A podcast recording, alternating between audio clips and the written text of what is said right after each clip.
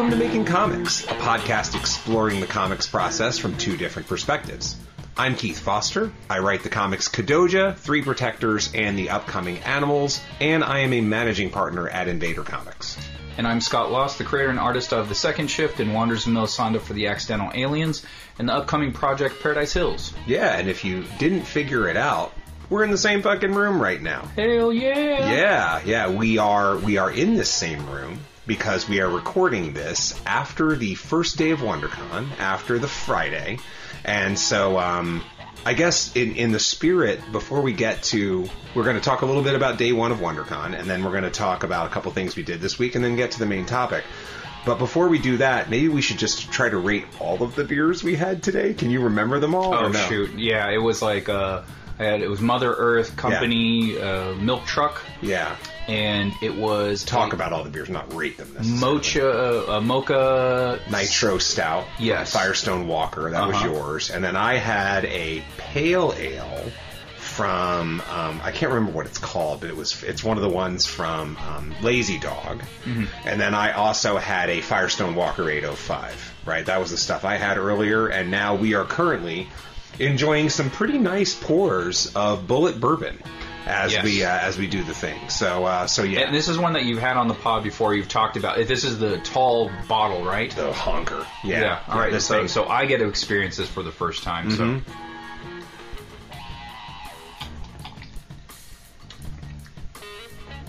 Yeah, it's good. pretty smooth. It's- it's smooth. Right? Yeah, it's Yeah, it's not solid. it's not as smooth as like the smoothest, bestest bourbons out there. Yeah. but it's real good. And Yeah, this is the one I think I talked about where like for the money.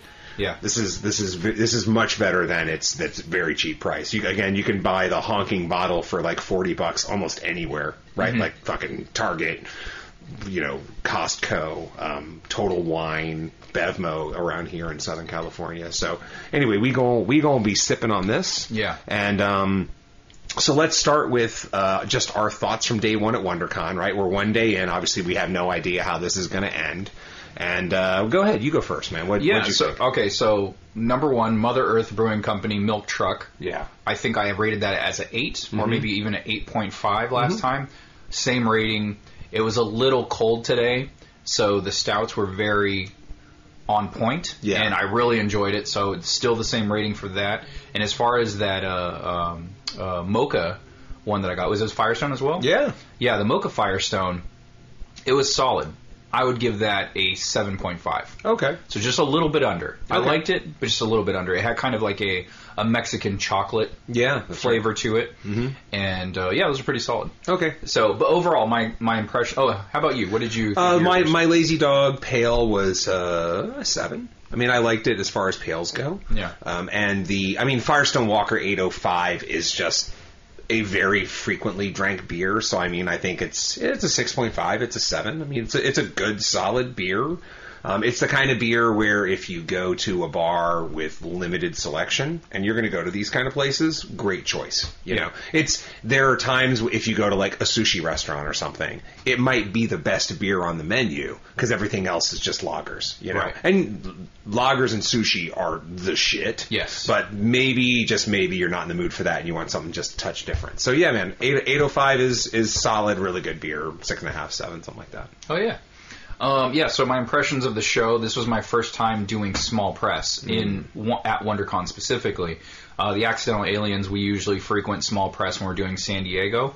So, but this was my first with with uh, WonderCon specifically, and man, it is different than San Diego. Let me tell you, the foot traffic is not great. It's not a great thing, and honestly, I think it's based on setup. The location of small press, to me, really just doesn't make sense. Um, it's on the complete opposite end of Artist Alley, and so I don't know if the the logic behind it is like, okay, well, we'll give fans two destinations to go to if they're looking for comic books. That's not how it works out. Like everyone on that side of it, it's a dead zone except for usually the Funko booth. And so, like logically, what makes the most sense is small press being right next to Artist Alley because it's like, okay, well, here are the makers of the comics and here are the comics itself. Like, why are they so separated? It just doesn't make sense to me. And when you have those booths like that are, you know, T-shirts and toys and stuff like that, like all the merchandise can be on the Funko side. Why why are Right. those separated? Doesn't make sense. Right. So if you want a T-shirt, you're going to travel to go get that T-shirt. Mm-hmm. Whereas fans might not even know where the com- all the comics are because they're so spread out. Yeah. just doesn't make sense. they should they could definitely uh, stand to use grocery store logic, right? Like grocery stores know you're here for the milk.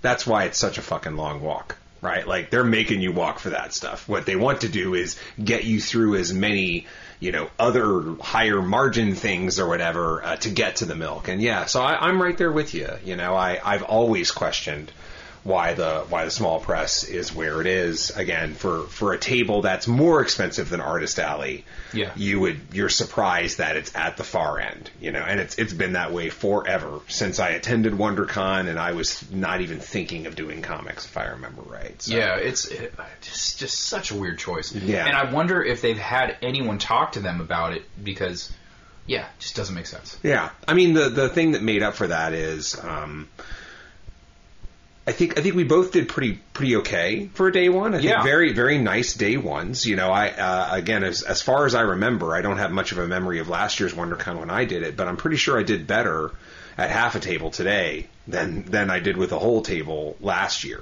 um, when it was a little quieter. But but both years the crazy thing about WonderCon, the good thing about small press is you get a much higher hit rate. You know, like a lot of people that stopped by did ended up did end up like getting books or or at least talking, but it just there feels like a much higher conversion rate there Okay. than there are at other shows. But as a result, you know, like I told you when the day was over, I'm like, if I looked, if if you asked me how I did today, I would have thought I did much worse than I did because it felt like I wasn't talking to anybody. You know, like Yeah. it wasn't it wasn't much activity, but I think a good amount of the activity kind of capitalized on being there and ended up, you know, wanting books and stuff like that. So Yeah, yeah. My experience was uh, vibe wise, feel wise. I would say the exact same thing. The amount of conversations we had and the foot traffic that hit our tables, I wouldn't have believed I did as well as I did on that first day if I didn't count it. Mm-hmm. You know, like if if you just asked me how much I made today, Yeah. it, it would have been marginally less. Yeah. Um, but I did have those situations where where you sold a lot of books. I sold a lot of prints. Um, I think I only sold five comics, and you know, a couple of trades, three single issues, four single issues, something like that. And so, th- for me, that's a little disappointing because we're literally in small press, where the target fan base are people there looking for comic books, and what I got was a lot of art sales. And like, hey, money is money, and that's all great. But at the same time, it's like I'm not an artist alley because I wanted to sell more books, but I'm still selling more art, and so it's kind of like ah, like all right, you know, I'll take the cash, but Yeah. that's not exactly what I was here for. Yeah, I, it is it is worth noting. I was just thinking about this that we did have a couple fun, pleasant things happen involving the podcast uh, Yeah. Mm-hmm. today, right? Um, our we had a our our booth, the guy two booths over listens to the podcast, and I thought that was awesome. Yeah. right. Um, and then uh, what else? We, and then we had a couple other people. We had a person or two that knew you, Yeah. and started talking to you, and then I think they heard me, and they're like. Is this the dude that does the podcast with you? Yeah. And then a buddy or two of mine did the exact same thing. Like, oh my god, you're the guy, and like they didn't know that until they heard us start talking. Right. It's it's, it's hilarious to kind of have that. They don't even think about it, and then you hear us talk, and you're like, where have I heard this before? It's like, oh shit, you're the other guy on the podcast. You Yeah, know, so yeah, yeah. Shout outs to uh, uh, uh, I believe it's Dope Cat, right? Uh, yeah, dope. Yeah, cat. Mhm. yeah, Dope Cat. Yeah, yeah, he was cool. Um, and uh, uh, he really enjoyed the pod. Actually, uh, picked up a couple of our books, so we appreciate that. You know, we talk about it on the pod. We we don't get paid to do the pod, and the way you do that is pick up our books. So he Yeah. did that. That was sick. Uh, we really appreciate it. And uh, yeah, he's doing quite well. So Yeah. yeah, Hell yeah, man! It's great to see all the other indie creators just kind of out here in the world, right? So, yeah, definitely. Um, but hey, with that, let's uh, let's get to some of the stuff we did last week. So, what was the first thing that you did? Um, I started back up on on Paradise Hills. So it was, you know, I took a little break. I was doing something else. I probably should have started with that, but you know, it is what it is. Yeah. Um, so I was working on something else throughout the week, and it kind of took up a lot of my brain space and my time. Uh, but I was able to hop back to Paradise Hills and work out on a few pages or like a few panels on a page, and it's moving very well. I think there's just one element that I, I'm, I'm trying to remember. Oh, I know exactly what it is. It's a vehicle. So there's a particular vehicle that I want to draw, and I wasn't able to find this vehicle at this certain angle, like online. So the page is pretty much done except for one panel that needs that vehicle, and then that one's done. So I was really happy with the progress on that page, mm-hmm. and everything was just moving along. And I think taking those breaks from uh, the story and just kind of doing other things, then hopping back to it, has really refreshed my uh, my enjoyment of working on the story specifically, and it kind of just gives me fresh eyes when I'm tackling it. Okay, so I mean, it turned out that all of that walking away worked, right? Yeah. It wasn't, it- you know, because the the question in the back of my head, I think, as we've talked about it in the past couple weeks, is, you know, I I did this recently too, and that's the novel I'm not working on anymore. You know, so it's kind of yeah. like, you know, it was it was a stray thought that circled. I mean, not that I not that I ever really legit considered it, but if you had had a few more of these, it might have been like, are you sure you want to work on this story? So Right, it is yeah. good that it's it was just about getting that proper distance, that proper Mm-hmm. space away, taking the right number of, of laps away from it, Yeah. so that you can come back to it and actually be engaged with it again. Yeah, it, it's just a matter like, hey, we're practicing what we're preaching, right? Like we tell you guys, like, hey, you write the script or draw this thing, and and if it's not feeling right, take a step away. You know, I did that, and it was just the proper amount of time to get away from it and do other things that allowed me to hop back on board, and it's just seeing it with fresh eyes, and it's just it's flowing, it's flowing now. Yeah, that's awesome. That's awesome. Um, so yeah, for me, the first thing I did this week was something that I had to wait for the right circumstance to do, which is um, I finally recorded the third track to the Kadoja soundtrack that's going with the Kickstarter. So the first two tracks I have, and when I talk about tracks, it's just like the basic tracks, right? So the hardest obstacle for me to get over is recording the guitars hmm. because and this is not going to turn into a music podcast guys but for me i insist on my guitars traveling through air right so there's this there's this idea of you can go direct in di and record guitars that way but like i think they sound bad right like if you, Okay. but if you record a guitar coming out of an amplifier with a microphone it has to travel through air and that's where you just get the richness of guitars especially to me when you're talking about metal so um so I I made an arrangement like with my wife. I was like, when are you going to be out of the house? You know, and she said this thing, and I was like, okay, that works because I'll record. She's like, why? I'm like, because I want to record, record guitars then. Um, and she didn't remember this, but there have been times in the past, like I used to try to record guitars with them in the house, and uh, I know that I would do it. And then what would happen is I would record guitars for a while, and they need to be loud. They need to be loud for them to work on a metal level. They don't need to be ear splitting. They just need to be loud. Yeah.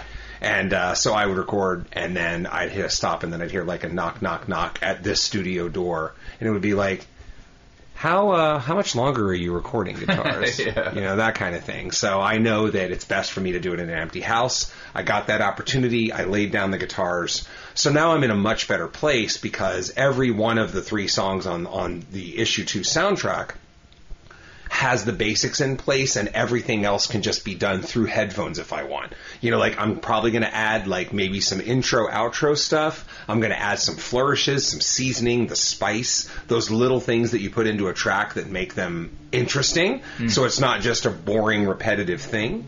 And um and yeah, so I'm happy cuz that definitely was the thing that was like the biggest obstacle. And I know it's technically not making comics, but it is cuz you know, I've I talk so much about making comics, I forget that like there is a multimedia component to almost every comic I do. It's like it's my thing. My thing is that we do soundtracks to pretty much every book we do.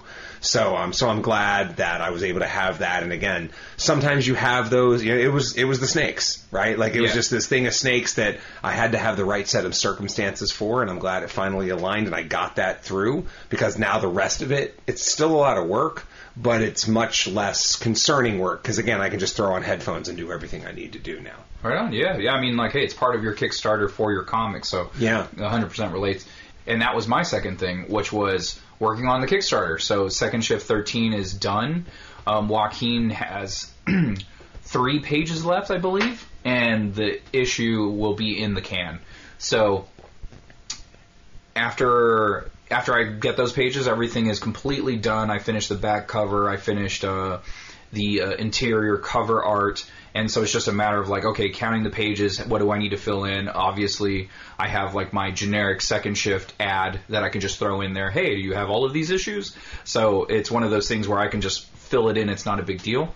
Um, so overall, that thing's ready to roll. And I do have a cover coming from an artist, and uh, uh, that was something I actually did today at, at WonderCon. I got to talk to him in person.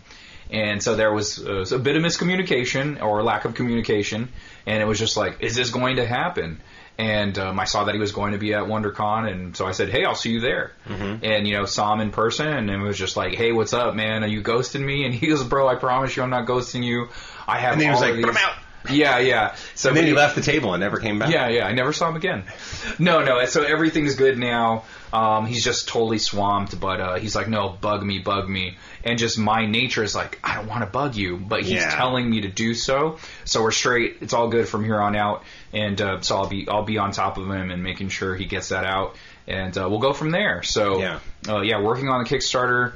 It takes up so much time. You know, it's just I haven't done one since I think November of, of last year of 2022. Hmm. So it's like, or no, is was that it? Feels like it has to be longer than Yeah, that. I think it's longer than that. Did you do a Drawtober last year? I don't think. No, I, well, Yeah. no, no, I didn't actually. Yeah. no, you're right. It was it was longer. I think it was like June or July. Yeah. So it's been quite some time since I've done it.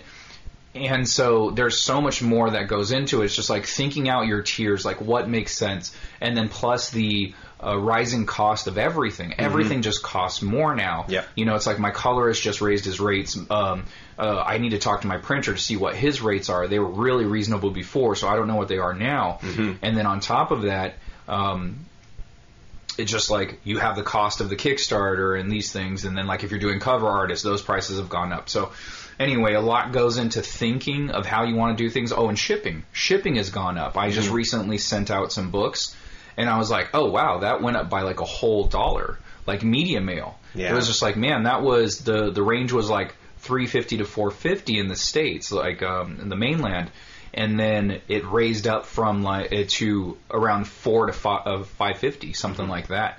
And so it's just like, wow, that's a substantial jump. So even the shipping is like, I have to charge more now mm-hmm. because it's raised across the board. Yeah, yeah. I mean, that's look. We we were going through that with Invader. It's just prices ripple, you know, and uh, and they ripple in ways that like shipping gets more expensive, so we're forced to deal with that in our price setting, or artists get more expensive, so we're forced to deal with it in our own way, you know. So yeah, it's it's just crazy the way that is, you know, but it's just kind of the way it is, you know, with with prices going up in the United States the way they are. Um, okay, so I'm going to talk about my second thing which is I don't know. It's a little I don't know if it's involved or not. The problem is I can't remember how much of this I talked about on last week's podcast, as opposed to how much I just talk about. Period. Right. Okay. And um, so I not a lot of comic stuff this week because this is about novel number two. Right. In that I got back into it, uh, my work on novel number two. Um, I think actually, I yeah, I got the the notes back um, on workshop. Uh, they said it was going in a really good direction. I mean, this was the first set of pages from the second novel. Great to hear that you know they liked this stuff, and they had some great notes that, of course, I didn't catch. They were blind spots, so I got to do that. Um, but I want to talk about something specifically that when I was done with my writing on a couple days ago, a couple days ago, I, I've had this idea for a speculative fiction story, a sci-fi story that's kicked around in my head, and I'm like, I think I really like this idea. In fact, it started it started as an idea where I just had this idea, and then I threw out the idea to Eden. You know, as kind of like I had this weird idea. It's like it'd be like kind of a boring sci-fi story where there's a lot of like talking and talking heads and thinking and stuff like that. But here's what I'm thinking, blah blah blah. And then she's like, "Well, that's really cool." And I'm like, "Yeah, okay." And then I happened to tell another friend about it, and it was the same thing. It's like that's really cool. Interesting. And yeah, yeah. And Is and this a comic or is this a novel or a it short It would story? probably be a what would we call it? Like a, a long form short story. I, I could see it being about a 40 to 60 page story in Okay. prose form, something like that. And uh, but I, I like the idea. It hasn't gone away. And um, so what I did uh, for on on this day when I had already done my regular writing is I went ahead and started it. Oh, now I haven't gotten back to it because it's definitely one of those when you've done everything else, do it kind of things. But it was really fun to just start that and to have it become a little bit more real and figure out an angle to the story, a character to the story, etc. Um, but that's not really the thing I wanted to talk about about it. That's the setup. The thing I wanted to talk about was this continuation of the idea of like being free to do whatever you want. You know, I mean, that's it's kind of again, it's more of a continuation of what we were talking about last week, I think. But and you've heard this in many versions throughout the day as we've just been bullshitting. It's just you know a, a variety of reasons have kind of converged on this idea of like really making sure I am doing exactly what I want. Like in the past, I might have refrained from writing this story because I feel like like no, I'm a I'm a horror writer, you know, or or no, how is that marketable, you know? And it's like, fuck, fuck it, I want to write it. It's not horror, and it may not be marketable. I don't care because I want to write it, and uh, and so we'll see where it goes. And like I enjoy it. Again, it it has it definitely has some influences in some things that I've been like reading recently, um, and that's how it works, right? You put this stuff on the compost heap, and then you just see what comes out. And god damn it, if this wasn't the thing that came out, so. Again, it's it's not really anything new, but it's just a redoubling of of what I think I was talking about last week with this idea of just having comfort in doing what you're doing, and and you know, I think I think at in general, we have this we have these marketing brains these days, right? Yeah. It, it's hard to be online for any time without having like this this idea of like your brand, right? Your personal brand, Right. And uh, and and personal brands are fine. Like I get it. We all have personal brands one way or another. If you're if you're single and you're trying to have, you know make an acquaintance or go on a date with somebody, you you are flexing personal brand right there, right? We could we could go down this rabbit hole forever. But where personal brand can be a problem is where I just said it. Oh, I don't want to write. I, I shouldn't write this thing I want to write because it's not in the scope of my personal brand. Right. Who gives a fuck? Like, like write it. Write it and then worry about making your personal brand fit it later. Or do it, draw it, whatever it's going to be. And then worry about that. And that was the idea of what, you know, that was the thing you were saying, right? To recap when we were talking about that. You know, a, a, a writer like Neil Gaiman, who I who we referenced, you know, in the conversation because like one of my favorite writers, he doesn't worry about a personal brand. Right. He just writes what he wants. His brand is- His brand is, is being Neil, Neil- Gaiman. Neil Gaiman, You know, right. Stephen King's brand is being Stephen King. Yeah. They they didn't worry about trying to write all the same shit. They just wrote whatever the fuck they wanted. And then that became their brand because, you know, there's that, that Neil Gaiman line that he says in the masterclass that like voice voice is what you are even when everything else in your novel changes. Right? Like voice is the part that translates from novel that carries from novel to novel with you, no matter what the characters, setting, story, etc. It's always you. Right. You know, so um, so yeah, I thought that was a really cool conversation, and I think that dives into what we're talking about here because sometimes personal brand can be a bit of a cage, and there's no reason for it to be a bit of a cage. Right, and and you know, I was using artist as an example, and if you have your favorite artist, you will more than likely re or buy anything that they draw. Mm-hmm. But more than likely, they're going to be drawing in in a style, right? And like you have the choice of going like the artist can just flex and do something completely different. They can do you know a, a young reader like all you know all ages book, and you can read it and go, yeah, this this really isn't my thing. I'll just stick to this other stuff. But if you allow yourself to work on any kind of project, you're not stuck in this in this zone where I'm not allowed to leave it. It's just like I'm not in this box. Like I don't mm-hmm. only do superheroes. I do this. I do that. You know. Mm-hmm. And if if you can successfully navigate those areas and just put books out, then no one has has the the right to put you in a box Mm-hmm. because you're you yourself you're like no I'm doing so I did capes here and I did a sci-fi thing here I did a young reader's book over here Mm-hmm. you know and like you pick and choose what you want to buy from me but I'm going to do what I want to do Yeah. and then so it becomes so much less of well he, he's a horror writer Right. no he he's a writer Yeah, right and exactly. then like uh so he did what he wanted to do or she did what she wanted to do and this artist draws what he wants to draw Mm-hmm. he's not going to be pigeonholed by what everyone else thinks Yeah. do what you want to do and if you stand by it then there will be people that like it Exactly. Yeah, I mean, and, and I think for me, if I'm if I'm thinking even deeper about this, I think it's because so much of this is is about my personal journey. When I wrote Kadoja, and that was the only thing I did, I'm a giant monster comic writer. right But then I did Three Protectors, and now I'm just a comic writer. But at the same time, I was working on a horror novel. So I guess I'm a horror writer now because I was also writing Animals at the time, issue mm. one of Animals, and I'm like, well, I'm a horror writer. But then you get to this final piece, and you're like, wait a minute. To your point, like I'm just a writer, right? And Yeah. and I have my things I love, mean shit, you know. But but that doesn't pigeonhole me one way or another. You know, Right. it reminds me of this cool line. I have no idea who said it, but it was in some you know hip hop magazine article back in the day, and a person was talking about Method Man from the Wu Tang Clan. Um, he's hectic. He's coming for that headpiece. Protect it, right? Um, but the person said the thing about Method Man. He can rhyme over anything and it'll still be meth. He can rhyme over country and it'll be meth.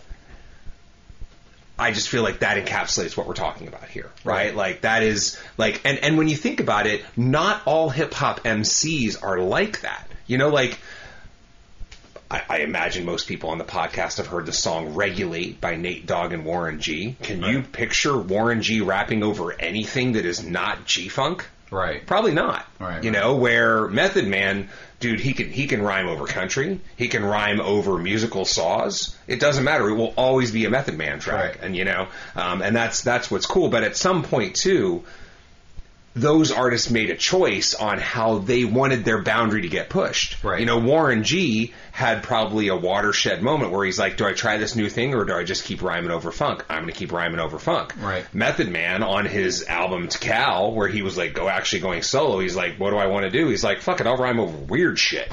You know, and there's um, God, I can't remember what the song is called, but there's a really weird song over almost like noise on uh, on on his his debut record, and uh, it works. It all works because he pushed that boundary a little bit, and then everybody else is like, "Yeah, that totally works," and then that just creates this universe of possibilities for him as an artist. Yeah, like some of my favorite comic writers are very diverse in what they do. Like Rick Remender, you know, I discovered him on Uncanny X Force. I was like, wow, I really like this writing and I really like the artist. It was like Jerome Opeña. So from there, from that one book, I followed both of the guys to whatever they were doing. And Rick Remender, he he was like he did Black Science and then he did um, uh, uh, Deadly Class, and uh, so he's just real diverse in the things that he does, and not one thing is like the other. It seems. Yeah. And same with Mark Millar. Mark Millar, like he has a really diverse catalog of things that he does. He does like old school sci-fi stuff, but he'll mm-hmm. do superheroes. He'll do a lot of gore. Yeah. You know, and it's just he's all over the place. And like that, to me, that's what makes a good writer. If you're able to just switch it up and like kind of be a chameleon when you need to be or want to be, like that's mm-hmm. a valuable skill. Yeah, totally, totally. Um, that was your thing. You, you were done for the week now, right? Yep, that was it. Okay. Mm-hmm. Well, then we should get to our main topic. Our main topic for the week is going to be indie publishing versus going through a publisher. And uh, I guess we should set this up that this came from a question from Chance Edgerly, who uh, specifically asked for this. I think it was like, "Hey guys, just want to know your thoughts on like, you know, indie publishing indie versus um, being part of a publisher." And uh, and so what we wanted to do is just give a couple basics on that be, for all those people out there that might be. Um, you know, kind of contemplating things like that. And, Right. and we also got a question. We'll bake this question in, and I've already answered him, but I think it's Nicholas Slover. Um, I'll just double check while we're talking here because I want to get you, the name you right. look that up. So yeah, Chance had sent an email in and mentioned that uh, Chance's agent said that this next book that they're doing could be picked up by a company like Boom or Image, like something like that. It had Mm-hmm. some legs, and so um, Chance expressed like, what do we, what's the best route here? That's it's really exciting. And Yeah. and my response was, congratulations. Like if if you think this has legs or your agent thinks it has legs to get picked up by a publisher. You know that's kind of the dream because you get a wider audience. Mm-hmm. Yeah. You know, and especially if it's like Image Comics, you got to retain your rights. Yeah. So, um, you know, that's that's a great thing. You know, like like self-publishing versus getting picked up by a publisher. For me, one of the larger differences, or one of the major things to look out for, is re- like creator rights. Like that's huge. Number one. So if you are going to do a boom, I'm not sure their contract as far as how much percentage they own. Uh, but I know Image Comics lets you 100% retain your rights. So like for me, that's always been the goal. Like with my books, it's like I want to get picked up by a company like Image or Image itself that would just let me retain my rights and do my thing. So number one, go for it. If if you could submit and you think it has a chance, then definitely go for that. Yeah. Um, but as far as the differences go, um, number one is distribution. Mm-hmm. Like if you're getting published by a publisher, they're going to have a wider range, a wider spread than you would just as you on your own. Uh, especially if you haven't maybe developed your fan base yet, and you know chances relatively new to the game. Mm-hmm. So I don't imagine the fan base is is insane or anything like that. Mm-hmm. But just being published by a company like Image Comics, it gives you like instant cachet. Yeah, yeah. I mean, I th- there's so many thoughts to go through here, right? So I'm just going to do my best to gather them. I think I think one thing I've I've heard this kind of thing on the like literary author focused podcasts that I've I've listened to is that let's not forget either that what you're what what we're all doing is building a career. One book could make a career, but odds are it's going to be a stepping stone to something else, right? So, um, yeah, I mean, and this kind of goes into the first big difference, right, which is visibility. So you definitely put a check mark in the publisher column for visibility because they're going to make your shit visible. Number one, it's going to be in in previews. So every single comic shop in the country is going to have the ability to order it, which is fantastic.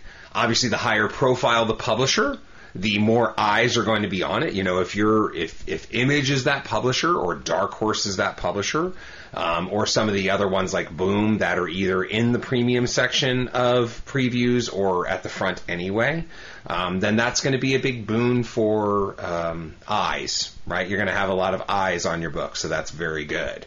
Um, other publishers, you know, the further once you get into that other publisher section where your friends from Invader are, as well as uh, a bunch of other great publishers out there. You know, I'd, I'd argue that my favorite non-Invader publisher right now is probably Vault. I think Vault does yeah. all kinds of cool shit. And, yeah, uh, for sure. And Vault's back there, you know, in, in the other publisher section. A lot of cu- publishers have even moved.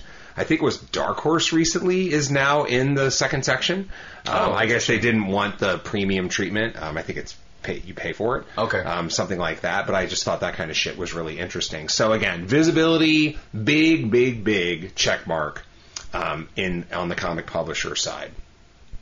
Um, something else to talk about though with the comic publisher side and, and creator rights. I wanted to talk a bit- little bit about rights too, right?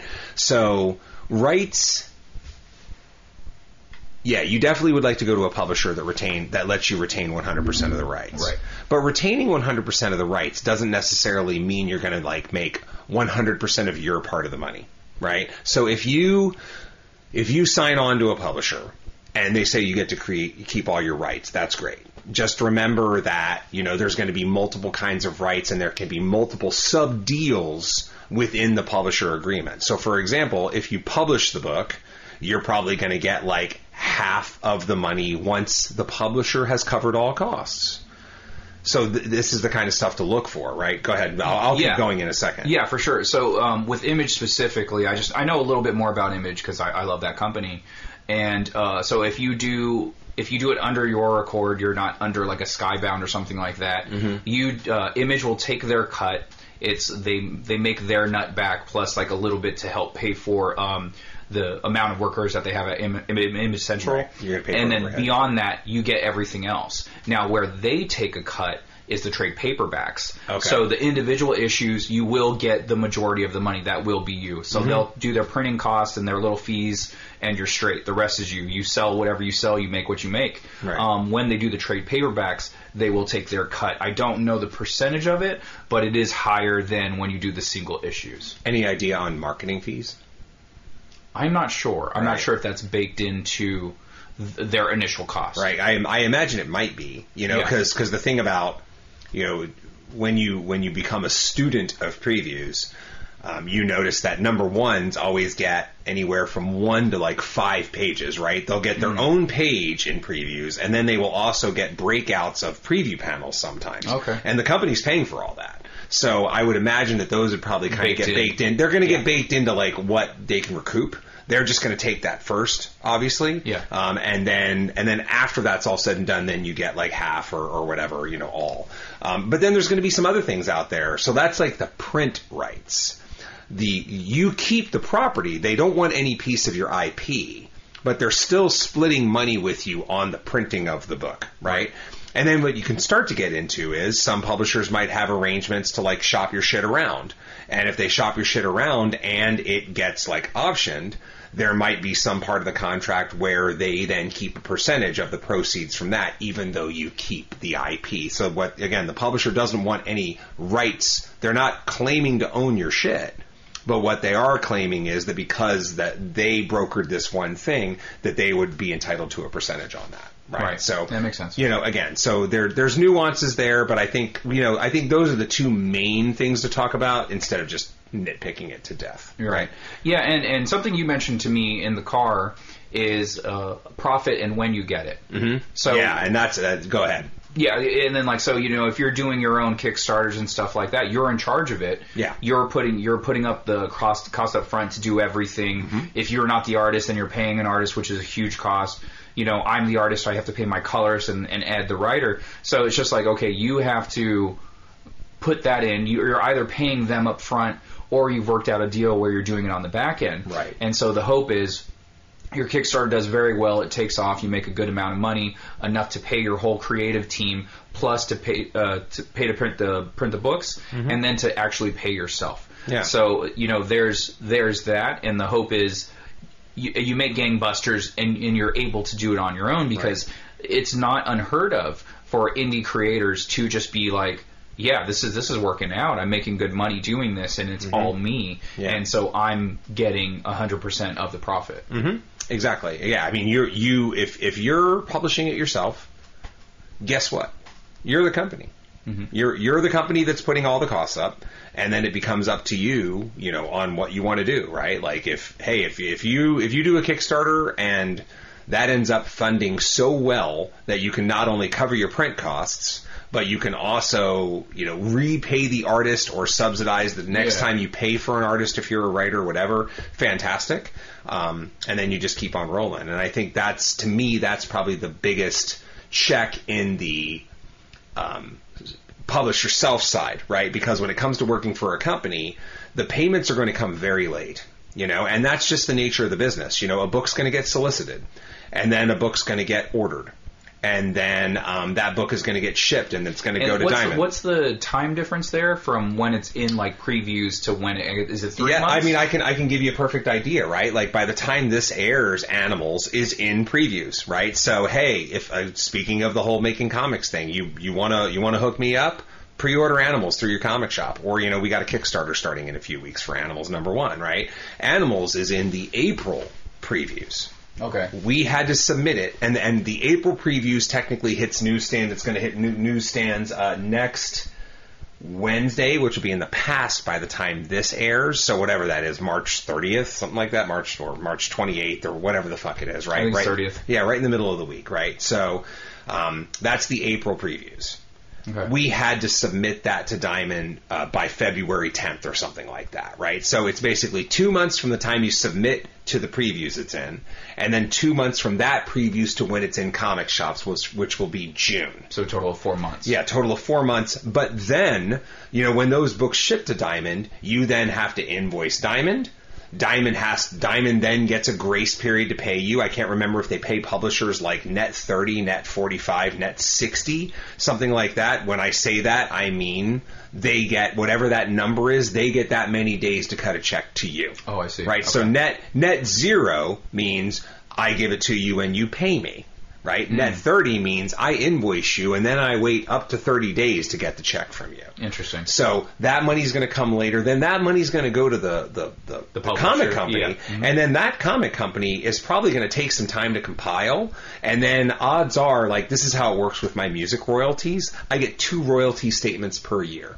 I get one um, in March and one in September, and that's for the prior June and December period. Oh, wow. You you then find out how much you are entitled to, and then you invoice the company. In my case, the record company, but in this case, the comic company. So I don't mean to get too much in the minutia. Hopefully, No, I haven't. good. Hopefully, I haven't is good. bored people. But the the point is, it's going to be a while. So if you do Like, your own what are we looking at after all that math? What is that, about 10 months? um, I mean, I like theoretically, I would see royalties to animals for a book that hits stores in June. I could technically not see royalties. I could not even have the ability to invoice for royalties until March or April of next year. Oh, shit. Right. So a nine crazy. again, but and it depends. Some companies may run their books every three months. Some Yeah. may run them every six. Some may run them every year. You know, so that's the kind of thing to keep out, keep an eye out for. So the the advantage you get is the visibility Right. and the fact that you can be in any comic shop, right? And and I will say this: simply being in previews gives you leverage to get into a comic shop. Mm-hmm. You know, like because Yeah. that's the thing too. Like when your book hits, if if your book's in previews, then hopefully you are trying to arrange something like an in-store signing or anything like that. And you know, so when your book's in previews, you know, if and when you go through a publisher, that's the month you hit up comic shops in your area. You you probably go to one, go to your local comic shop, the one you do business at, and be like, hey, this book's coming out in you know two months from now. How about we do an in-store? You know, something like that, right? And by being in previews, immediate cachet. The second you're in previews, you carry a lot of weight with what you do just by being there. Or, or people say, "Can I order?" it?" You know, I, I had that today at the table, right? Like the person was like, "Oh, where can I get?" You know, they I like Kadoja Volume One. Where can I get two and three? I'm like, you can get them through Diamond if that's really what you want to do. Just walk into your local comic shop and say you want Kadoja Volume Two or Kadoja Volume Three. They can order it for you. Yeah. You know, I mean, you could also get it right here, and then we could cut out the middleman. But that's another story, yeah, yeah, right? exactly. So, um, so anyway, did you have anything else you wanted to talk about? I mean, those are the basics. Yeah, those are like honestly the larger talking points of uh, you know doing it yourself or going through a publisher. So yeah, there's a lot of benefits of going through the publisher, and it's just how much do you need those funds instantly? Like you know that's that's the large takeaway from this too. It's Yeah. like yes, you have more visibility, you know, you have more cachet and etc. But are you good with waiting about nine to ten months mm-hmm. to get paid? And and hopefully you are. Hopefully Yeah. this is you know if it's a early on project that you're doing yourself and and hopefully you have enough saved that you're okay with being without Yeah. profits on that for a little bit you know then then why not why not go for it Yeah, well, and then and then that that's a great point. But another thing might be like, okay, I've gone through a publisher. Is there a way for me to make money sooner than that? Hell yes, there is. You know, it it depends on which publisher you're dealing with, and I don't really know how you know a lot of publishers work. But hopefully, that publisher gives you the opportunity to get some of your books at a discount.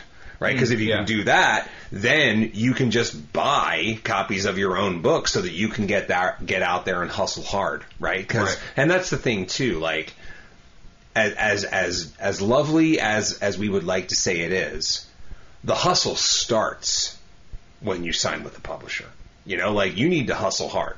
yeah Um, so hopefully you're out there at shows, you're out there doing all this stuff, you're figuring out a way to get hold of your own books, whatever that is, and go from there and like sell them. Now some publishers, I believe actually now I can think of one in particular that I'm not going to name, they they may not give you the option to to to like buy your own books and sell them. So Yeah. but but they may give you the option of like I want to go to this library or this whatever or this store can you send a whole bunch of books to this store so that I can do the signing? And then they will, right? Again, Yeah. it's record labels are the same. Sometimes they let you buy your stuff, and sometimes they don't, and you're just there to kind of make money and try to get that recoupable money so that you can start, you know, getting in the black and seeing some royalties on your own.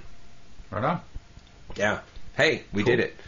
World's Did best you- cup of coffee. We made it World's the Best Cup-. Did you do the second email? The second thing that you did? Oh, that did was bake that in? No, I, I did not bake that in, but that's Okay. a good thing. Yeah, that was a question from I did look it up from Nicholas Slover, who um, who I think did some accountability stuff with us, and uh, I just answered this this morning, but we wanted to share it for everybody's benefit. Um, and the general question, without me cheating from my notes or from actually reading it or anything, is if I submit a book to a publisher, what is a good amount of time to wait before it's considered a pass, right?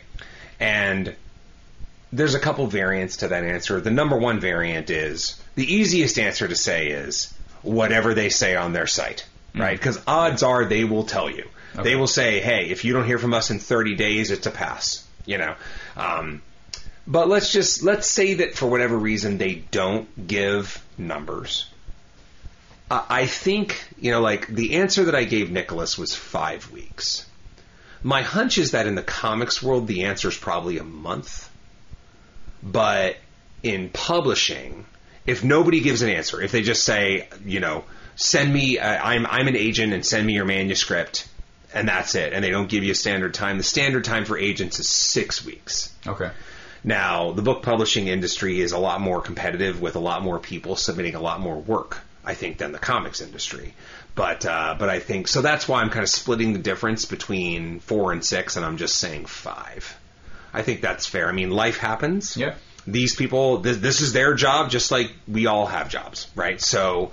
Um, just know that that I think I think five is a pretty good grace period before you can comfortably say no. I'm I think I'm ready to move on, and I guess that didn't work out this time. And then you make the next comic and do it all again. Yeah. Yeah. Uh, hey, so we did it. We did it. Bullshit. Do So you much. have some? Oh, there's Yeah. so much. Yeah. Yeah, man. It was just like I got off the drugs, and then I got that little taste back, and then I was just full on, you know, Oh yeah. selling my body for comics. Okay. And that's yeah, man. It was it was crazy, and you can watch it happen or listen to it happen on the air because Keith was talking about Avengers two sixty seven. Yeah, I think I have that right. Actually, here it is, right here. Yeah, so Keith was talking about Avengers 267, which is the first appearance of the Council of Kangs. Mm-hmm. And I said, I'm looking that up right now. So I got a copy, Yeah. and then I got a second copy. What? Yeah, I bought two copies. Was the price good on the set? Uh, 25. Whoa. Got it for 25. So I got two copies for 25 apiece. And so it's just kind of like, all right, well, what else is out there? And it was just this chain effect of me looking up shit and based on a conver- I'm not actually not going to say because I'm hunting them now, Mm-hmm. and so I don't need any extra competition. So I'm hunting a couple of other things. I was able to take that off of my eBay saved list, Yeah. so I wasn't getting the notifications in the morning anymore about it. And there was another. It was an Uncanny X Men. It's the cover where Cyclops and Havoc are are blasting each other on the cover, and it's uh, Lilandra's first appearance. And I just have a feeling about it. I'm like, X Men haven't debuted yet in Yeah. the MCU. Um, space is huge with like Guardians of the Galaxy and Thor and shit. Mm-hmm. I can see, you know, Lilandra showing up. Mhm. So yeah, why not? Yeah. And honestly, I think I have one or two other copies of that book. So I got another copy, and I'm like, okay, stop it. Mm-hmm. Yeah. Like you, this, you need to take this off your list now. Yeah. You locked in another one, and so that needs to go. But then it's just like this chain effect of other little things that I'm looking for. I ended up um, purchasing. I don't know if I, maybe I mentioned this on the last episode. Um, I had I got a Flex Mentallo sitting in my Mm-hmm. yeah my watch list, so I bought that. And so it's just like all these little things that I'm picking up, and it's just like, dude, I need to chill out. Yeah. But uh, yeah, my eBay watch list has expanded. Okay, okay, yeah. So, so let's see. In terms of what I got, the lesser important thing is that I bought so no comics. I think I have I have hit a clearing in comics, and I think it's just because you know, like I'm keeping my eye on a lot of these Fantastic Fours, you know, in the first hundred issues that I'm interested in, but none of them are even close to a price where I want to jump on it. You know, like I'm keeping my eye on it, but then all of a sudden the price will rocket up. I'm like, nope, fuck it. That's not not why I'm here. Right? Yeah. Not why I'm here. Um, but what I did do is I bought yet another MF Doom record. So that was yesterday. So I continue to like round out my MF Doom collection. I continue to listen to MF Doom like all the fucking time. It was a soundtrack to our drives everywhere, although it was at very low volume, you know. Um, but but that's not that's not the big story. Um, and this this this part of bullshit, it's a little bit of a surprise for you, um, but not the biggest surprise because you sort of got a taste of it last night. Okay. I bought a drum machine. Oh. Yeah. Yeah, so it, that's it right over there. I haven't even taken it out of the box. You see that shoebox looking Yeah, thing over there? That's what I thought it was. That's a Roland SP404. Okay. It is a sampling drum machine.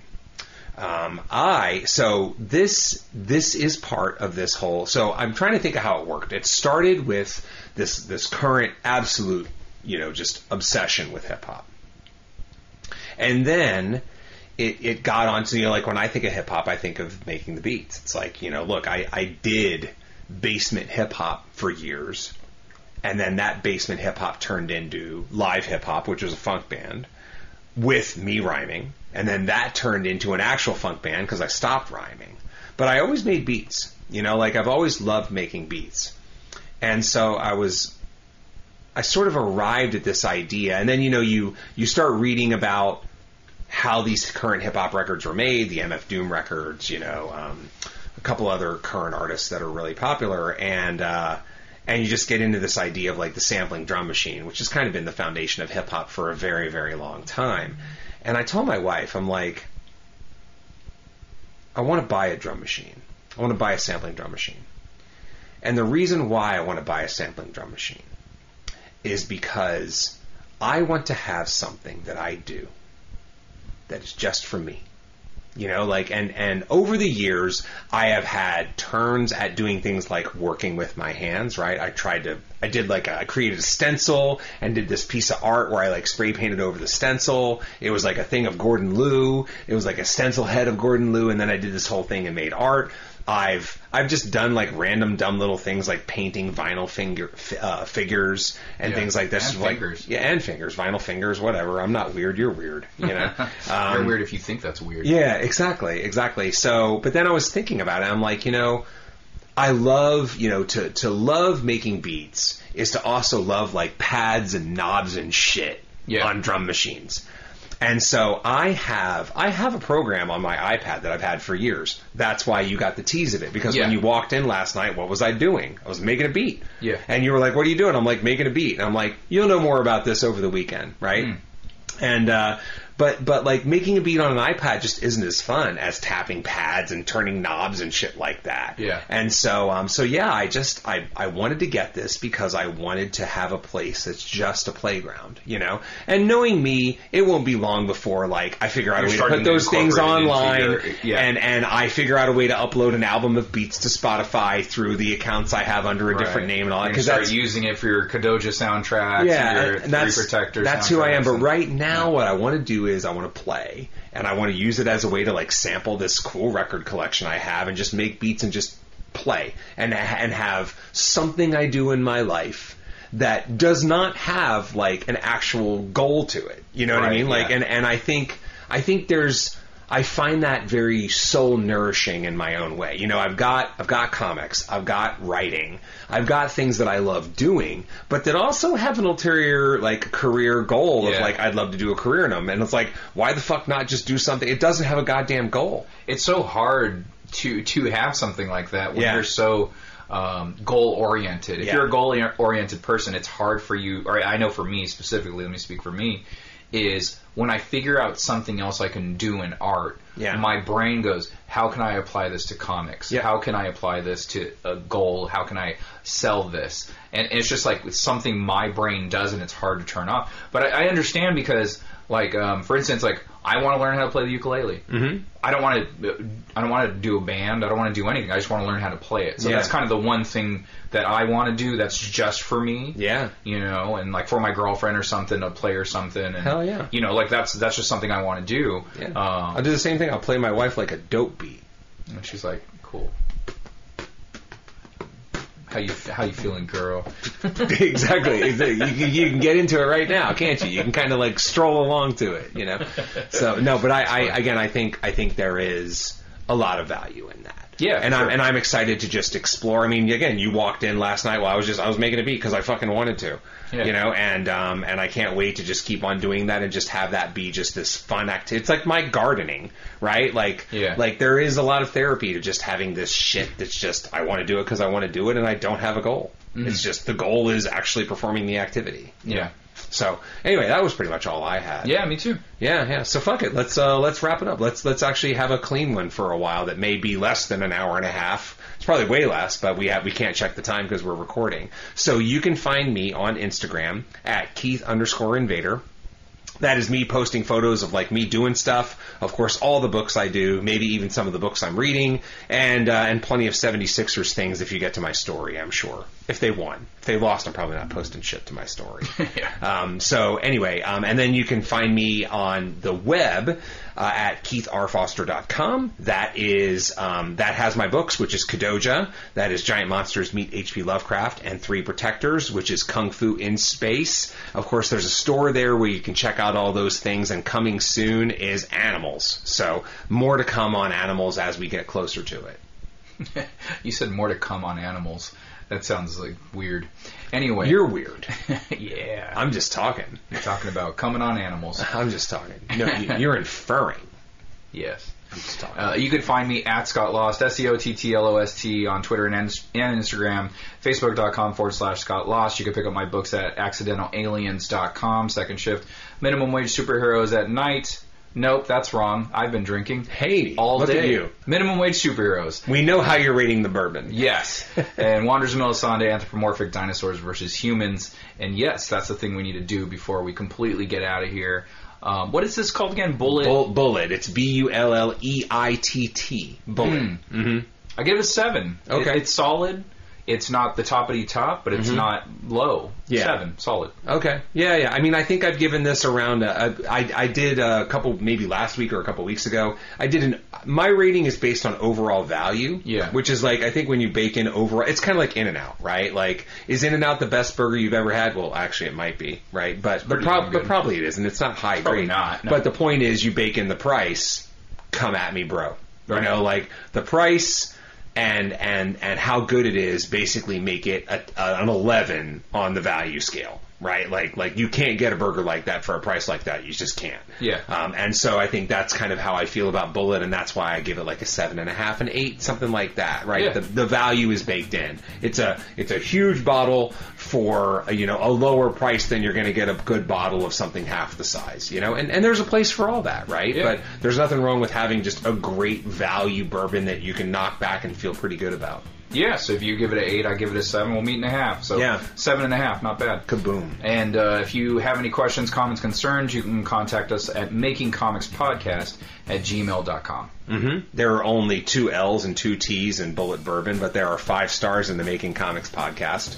So, uh, so make sure that you make that happen, right? So, Spotify, Apple Podcasts, throw five stars to your boys. It helps. It helps spread Yeah. the word. We love it. We thank you eternally for it. And of course, hey, we also thank you for listening because if you've gotten this far, then you've gotten pretty deep in the episode. Yeah. So, And guys, we really mean this. Like, if we've talked to you, we've given you advice, you contacted us on our social media, all you gotta do is give us five stars. That's it. We haven't seen these new reviews.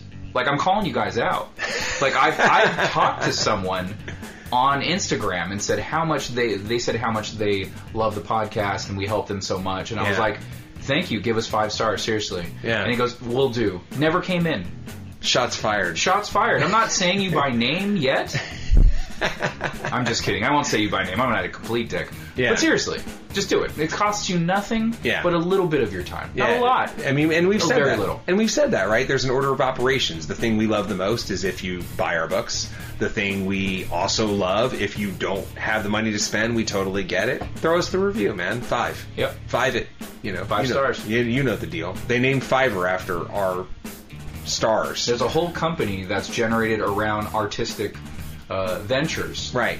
That's just Fiverr. based. That's based on and and like the reason they went with Fiverr is because making comics podcaster not as fun, not as catchy. No. right? Like, I mean, again, they had plenty of people sit in a boardroom and think this shit out, and that was like that was like number two. It really lost in like the tournament final to Fiverr. Making Comics podcaster, right? So anyway, so throw us five. You know the deal. And uh, and hey, I'll see you next week. Yay, yay.